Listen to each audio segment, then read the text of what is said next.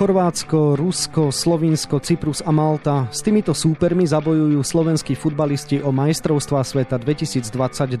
Má náš národný tým šancu? Aj na túto otázku sa pokúsime odpovedať v dnešnom podcaste denníka Šport a športovej časti Aktualít Šport.sk. Príjemné počúvanie vám želá Vladimír Pančík. Na úvod fakty. Na šampionát postúpia priamo iba víťazi skupín, teda aj z nášho háčka si len jeden tým istotne vybojuje účasť na turnaji v Katare. Druhé týmy postúpia do baráže. Ako znela prvá reakcia na menoslov našich súperov v podaní nášho trénera Štefana Tarkoviča? Ja už som veľakrát povedal, že žreb e, si človek nevyberá, ani ho nemôže ovplyvniť a my sa akurát musíme dobre pripraviť a ja to stále tvrdím, nie je to podstatné, koho do tej skupiny dostanete, ale ako budete schopný pre mňa osobne. Ja nechcem povedať, že nemám emóciu samozrejme, ale pre mňa je žreb faktom, s ktorým sa musím vyrovnať. Tieto slová povedal kormidelník slovenskej reprezentácie ešte v živom prenose RTVS. Veľké emócie naozaj neprejavil. Mojím dnešným hostom bude kolega z denníka Šport Miroslav Antol, ktorému želám pekný deň. A hneď na úvod sa ťa Miro pýtam, ako by si teda ty charakterizoval našu skupinu. Ahoj Vlado, pekný deň aj tebe aj všetkým poslucháčom. Na prvý pohľad je jasné, že je to slovanská skupina, pretože okrem nás sú v nej Chorváti, Rusi aj Slovinci, všetko naši starí známi, takže myslím si, že nebude problém si superov všetkých podrobne naštudovať študovať a rozobrať do najmenších detailov. Rovnako v podstate známi sú nám aj Cyperčania a Malťania, tiež máme s nimi v nedávnej alebo v trošku dávnejšej histórii skúsenosti. Takže pre mňa je tá skupina veľmi atraktívna, aj vzhľadom na to, že Chorváti sú uradujúci vicemajstri sveta. Zároveň je to zaujímavý taký poznatok, že ide všetko o luxusné slovenské dovolenkové destinácie okolo Stredozemného mora, takže fanúšikovia, ak už to bude všetko budúci rok v poriadku, sa aj z tohto pohľadu majú na čo tešiť, špeciálne v tých termínoch, ktoré sa budú vzťahovať na teplejšie mesiace, ale to len tak na odľahčenie. Celkovo tá skupina si myslím, že je v poriadku, je hrateľná, určite sme mohli dostať aj oveľa ťažšiu skupinu. Samozrejme, nesmieme si teraz myslieť, že my ideme tú skupinu jednoznačne vyhrať. Chorváti sú jasní favoriti, to je bez debaty. Ako som spomenul, sú to uradujúci vicemajstri sveta, vieme, ako sme s nimi hrali minulý rok a my sa predpokladám, že s tými ostatnými mužstvami z tretieho a zo štvrtého koša, to znamená s Ruskom a Slovinskom, pobijeme o tú druhú priečku, ktorá bude znamenať účasť v baraži. Zopakujem ešte raz. Slovensko sa stretne s Chorvátskom, Ruskom, Slovinskom, Cyprom a Maltou. Z prvého koša sme teda dostali vicemajstrov sveta Chorvátov. Kvalitné družstvo, ktoré momentálne na zostupe a určite bude favoritou skupiny. To si myslí Štefan Tarkovič. Súhlasíš, Miro? Tak z toho pohľadu, že v roku 2018 sa dostali do finále majstrovstiev sveta, tak e, ak sú na vzostupe, tak v podstate v Katare sa nie len dostanú do finále, aj tie majstrovstvá sveta vyhrajú. Samozrejme trošku znovu nadnesenie. Chorváti majú skvelý tým, to je jasné. Videli sme to v priamej konfrontácii s našim mužstvom, k čomu sa dostaneme. Videli sme to na tom samotnom šampionáte jasné, mali aj veľký kus šťastia, už v 8 finále postúpili cez penaltový rozstrel vďaka skvelému Subašičovi. Ten medzi tým skončil, ale sú tam ďalšie fantastické mená. Majú najlepšieho hráča sveta za rok 2018 Luku Modriča, majú Ivana Rakitiča a tlačia sa na ich miesta ďalší. Oni dokážu v krátkom čase každý ten post zaplátať a nie, že zaplátať, to je zlé slovo, ale dostanú na ten post ďalšieho veľmi talentovaného nádejného hráča. Naozaj Chorvati sú známi tým, že majú bohatú liaheň talentov a myslím si, že ten tým sa bude vedieť vyrovnať aj s odchodom tých hráčov, ktorí predstavovali tú kvalitu v uplynulých rokoch. Takže tréner má pravdu v tom, že je to mužstvo, ktoré sa stále posúva a ktoré má tie veci, o ktorých sa dá hovoriť naozaj vo svetovom meradle a že sú vynikajúce. Už sme to načali, tak to rozmeňme na drobné. S Chorvátmi sme sa stretli aj v predošlej kvalifikácii o Euro 2020, pričom sme prehrali hrali oba zápasy. Ako si na ne spomínaš? Ten domáci, ktorý sa uskutočnil v septembri minulého roka v Trnave, to bola naozaj veľká facka. Tam sme trpli, aby sa to neskončilo ešte horšie ako nakoniec 0-4. V tej odvete to už bolo lepšie, vyhrávali sme gólom Roba Boženíka, tam to bolo super. Prvý polčas sme teda ustali, potom ale prišla nezvládnutá, myslím, že 6 minútovka druhého polčasu, kde sme v krátkom slede dostali dva góly. Chorváti sa dostali na koňa, im bolo jasné, že keď ten zápas vládnu, tak postupujú, mali pripravené trička, ktoré si potom obliekali. Robomak ten zápas nedohral kvôli červenej karte prišiel tretí gól a bolo jasné, že s tým zápasom už nič nerobíme ale ukázali sme tam nejaké veci, na ktorých by sme teraz mohli stavať. Na ten zápas 0-4 samozrejme treba čo najskôr zabudnúť, aj v súvislosti s prípravou na tie zápasy, ktoré nás čakajú budúci rok. Už si to v podstate netreba ani pripomínať, len možno takto požrebe, ale ten zápas v Rieke bol taký, že tam sme predsa len ukázali, čím by sme mohli aj takého súpera, ako je Chorvátsko, nie len na jeden polčas prekvapiť, ale aj v 90 minútach. Povedal si, že očakáva, že Slováci zabojujú s Rusmi a Slovincami o druhú barážovú priečku. To si naozaj taký skeptický v súvislosti s našimi súbojmi s Chorvátmi? Nemáme na to, aby sme ich nejakým spôsobom prekvapili? Skepticky by som nepovedal, skôr e, som realistický. Skôr 1-7 z tých predchádzajúcich dvoch zápasov, ktoré sme proti Chorvátsku odohrali, hovorí jasnou rečou. Tam si netreba nič nahovárať. Trúfam si povedať, že taký zápas, aký sme proti nim odohrali v Trnave 0-4 sa budúci rok nezopakuje, ale ale či dokážeme prekvapiť, to je naozaj otázne. V prvom rade to bude o tom výkone našich hráčov, aký predvedú na samotnom ihrisku. Nie je teraz dôležité, či Chorváti sú vicemajstri sveta alebo nie sú vicemajstri sveta. Dostali sa tam, mali vtedy aj kus šťastia, to si treba priznať, ale zároveň sa im to podarilo. No a v tých zápasoch, ktorých budeme teraz my s nimi hrať, jasné, šanca existuje, takže povedzme si, že nie sme skeptickí, sme realistickí. Dúfame samozrejme, aby tie zápasy dopadli v náš prospech, aby sme mohli, prečo nie, zamotať aj boj o tú prvú priečku, ale naozaj ten reálny pohľad je, že sa my s Ruskom a so Slovinskom pobijeme o to druhé miesto. Z tretieho koša nám teda žreb prisúdil Rusov. Aký je tvoj pohľad na tohto protivníka? Rusi sú veľmi zaujímavý super a pre mňa z toho tretieho koša celkom priateľný. Poviem aj prečo, máme s nimi pozitívnu bilanciu a všetky zápasy, ktoré sme proti ním odohrali, sa skončili veľmi tesne. Ak nie remízou, tak víťazstvom jedného či druhého týmu maximálne o jeden gól, čo znamená, že aj v týchto zápasoch podobné teda očakávam aj v budúcom roku v kvalifikácii. Budú rozhodovať tým pádom e, detaily, lepšia pripravenosť tých mužstiev v tých daných zápasoch, lepšia aktuálna forma hráčov, aké prídu z klubov a v neposlednom rade máme s Ruskom výbornú spomienku z Eura 2016, je to náš posledný vzájomný zápas a myslím si, že toto môže veľmi pozitívne motivovať našich hráčov a naopak Rusi na to určite nespomínajú v dobrom, že s malým Slovenskom, z ich pohľadu s malininkou krajinou, prehrali na, na šampionáte a vlastne prišli o možnosť postúpiť. Áno, na góly Mareka Hamšika a Vladimíra Vajsa budeme samozrejme veľmi radi spomínať, pretože boli krásne. Zo štvrtého koša sme dostali Slovincov, aj na nich máme pekné spomienky, nie?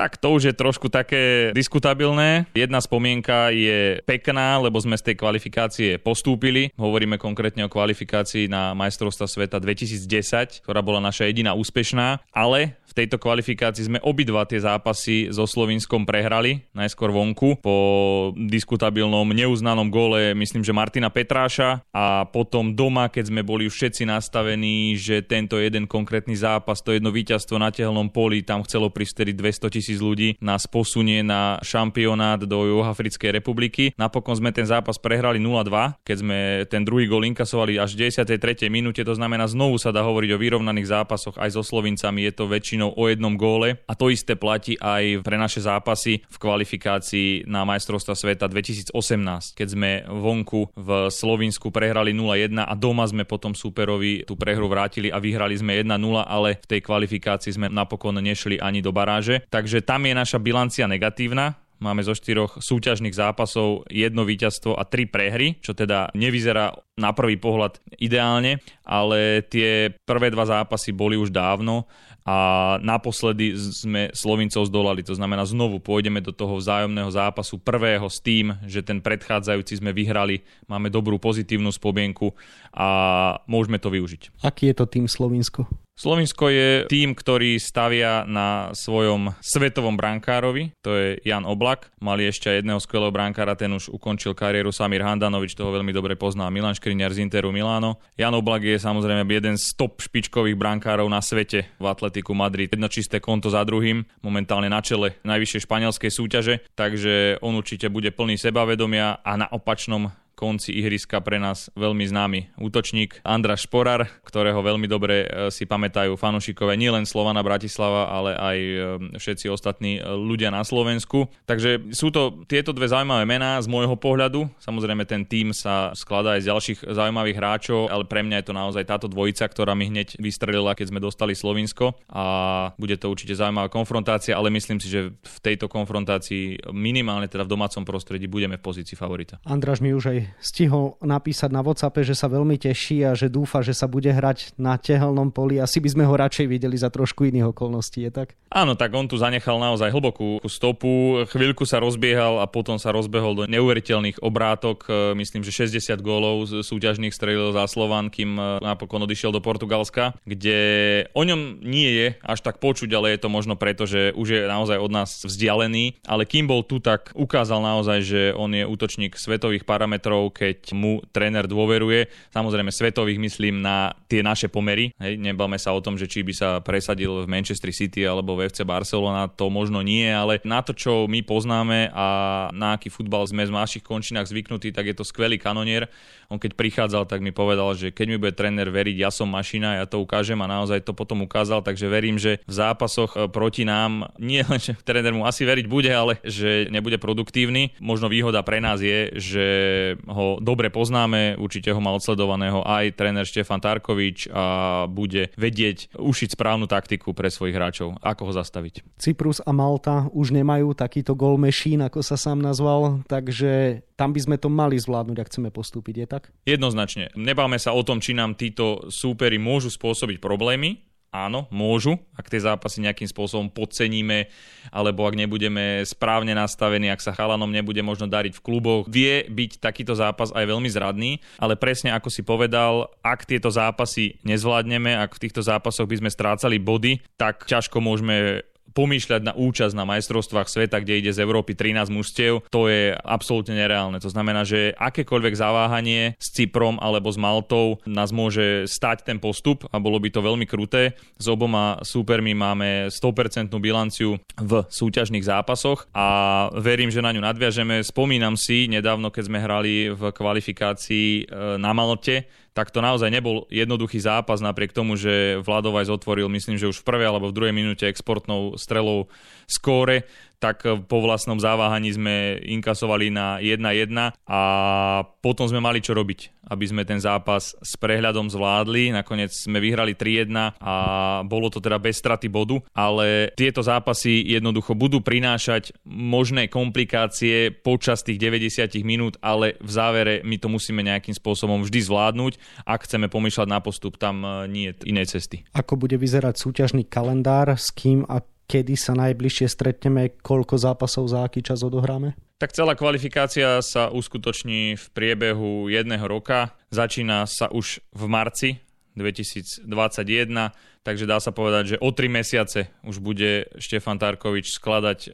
prvú nomináciu na nový kvalifikačný cyklus. Celé to určite ujde veľmi rýchlo a nie v tejto situácii moc na čím špekulovať, proste bude to asi zložité, ale zároveň jednoduché, lebo tých hráčov my máme obmedzený počet a tam je asi jasné, že keď budú opory a tí hráči, ktorí boli v kádri teraz zdraví a v poriadku, tak naskočia do tej kvalifikácie aj budúci rok. Potom ideme s veľkou radosťou na majstrovstva Európy a potom na jeseň bude pokračovať kvalifikácia ďalšími zápasmi. Celkovo ich odohráme 10, sme v 6 skupine, čo Štefan Darkovič označil ako výhodu, keďže si nebudeme musieť hľadať súperov na prípravné zápasy. Zároveň ale nie priestor na akékoľvek zaváhanie. Všetky zápasy musíme zvládnuť vrátane tých s uh, outsiderami tej skupiny. To znamená na každý zraz maximálne koncentrovaný. Znovu to budú tri zápasy počas jedného asociačného termínu. Bude to neskutočne nabité a často bude rozhodovať naozaj možno aj šťastie, možno nejaké detaily, možno to, ako tí hráči budú nachystaní, možno to, ako bude vedieť tréner Tarkovič obmieniať tú zostavu v tých jednotlivých zápasoch, čiže či budeme mať pripravených hráčov aj na to, aby naskočili za tých, ktorí sú stabilnými členmi základnej zostavy postavy v prípade, že sú všetci zdraví. Takže bude to mimoriadne nabitý rok ale je to super, že nás taký rok čaká, lebo je v rámci neho účasť na majstrovstvách Európy a naozaj zaujímavá kvalifikačná skupina. Ja už som čo to v úvode naznačil, ale skús to rozmeniť úplne na drobné. Aký je teda postupový kľúč? Celkovo európsku časť kvalifikácie hrá 55 krajín. Žreb ich rozdelil do 5 5 a 5 6 skupín. Z každej skupiny ide priamo do Kataru víťaz, to znamená 10 mužstiev a ako som spomínal, tak celkovo Európa má 13 miesteniek, to znamená, že zostávajú ešte 3 miesta, o ktoré sa bude bojovať v baráži alebo teda v play-off. Do play-off postúpi všetkých 10 tímov z druhých miest kvalifikačných skupín a na 12 ich doplnia dvaja víťazí skupín z Ligy národov, ktorá sa hrala teraz na jeseň, avšak len z tých víťazov skupín, ktorí medzi tým v priebehu budúceho roka nepostúpia na majstrovstva sveta priamo alebo nepostúpia do play-off z tej druhej priečky. To znamená, dokopy máme 12 mužstiev, ktoré vytvoria, nazvime to, tri vetvy, po 4 týmy, tam sa spraví pavúk, semifinále, finále, všetko na jeden zápas. To znamená, že pre každé mužstvo, ktoré postúpi do finále, respektíve ktoré chce postúpiť na šampionát, budú to ešte dva zápasy, ktoré musí zvládnuť a potom uh,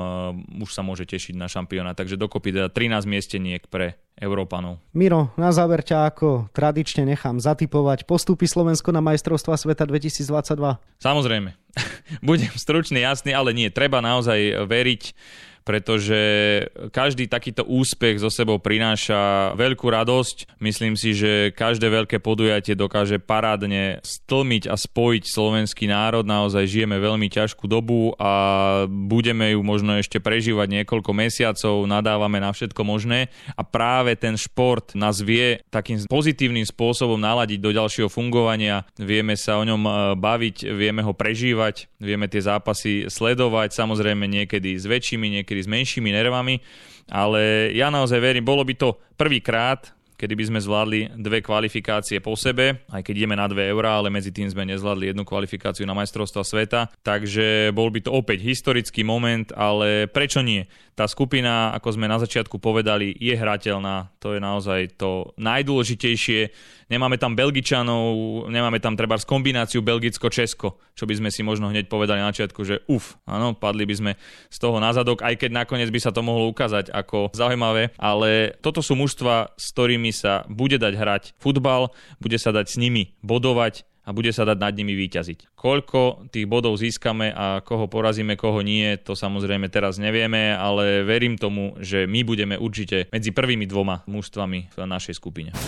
Toľko môj optimistický kolega z denníka Šport Miroslav Antol, ktorému ešte želám pekný deň. Pekný deň aj tebe, ďakujem za pozvanie. Žreb kvalifikácie majstrovstiev sveta 2022 viac rozoberáme na webe Športdeska a aj v denníku Šport. V jeho dnešnom vydaní nájdete takisto tieto témy. Úspešné obdobie prežíva lyžiar Adam Žampa. V talianskom stredisku Santa Caterina skončil v sobotu v obrovskom slalome 7.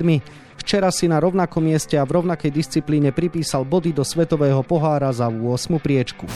Hrnčárovcom sa darí otca Norberta, ktorý priviedol futbalistov Trnavy k víťazstvu 6-2 nad Cereďou, zatienil jeho syn David. Krídelník Zlatých Moraviec prispel gólom a dvoma asistenciami k víťazstvu 3-1 v Dunajskej strede.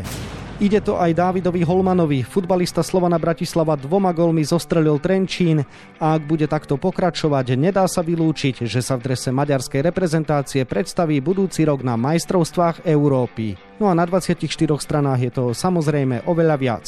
Scenár dnešného podcastu sme naplnili, zostáva nám sa už iba rozlúčiť. Od mikrofónu ešte želá všetkým pekný deň Vladimír Pančík.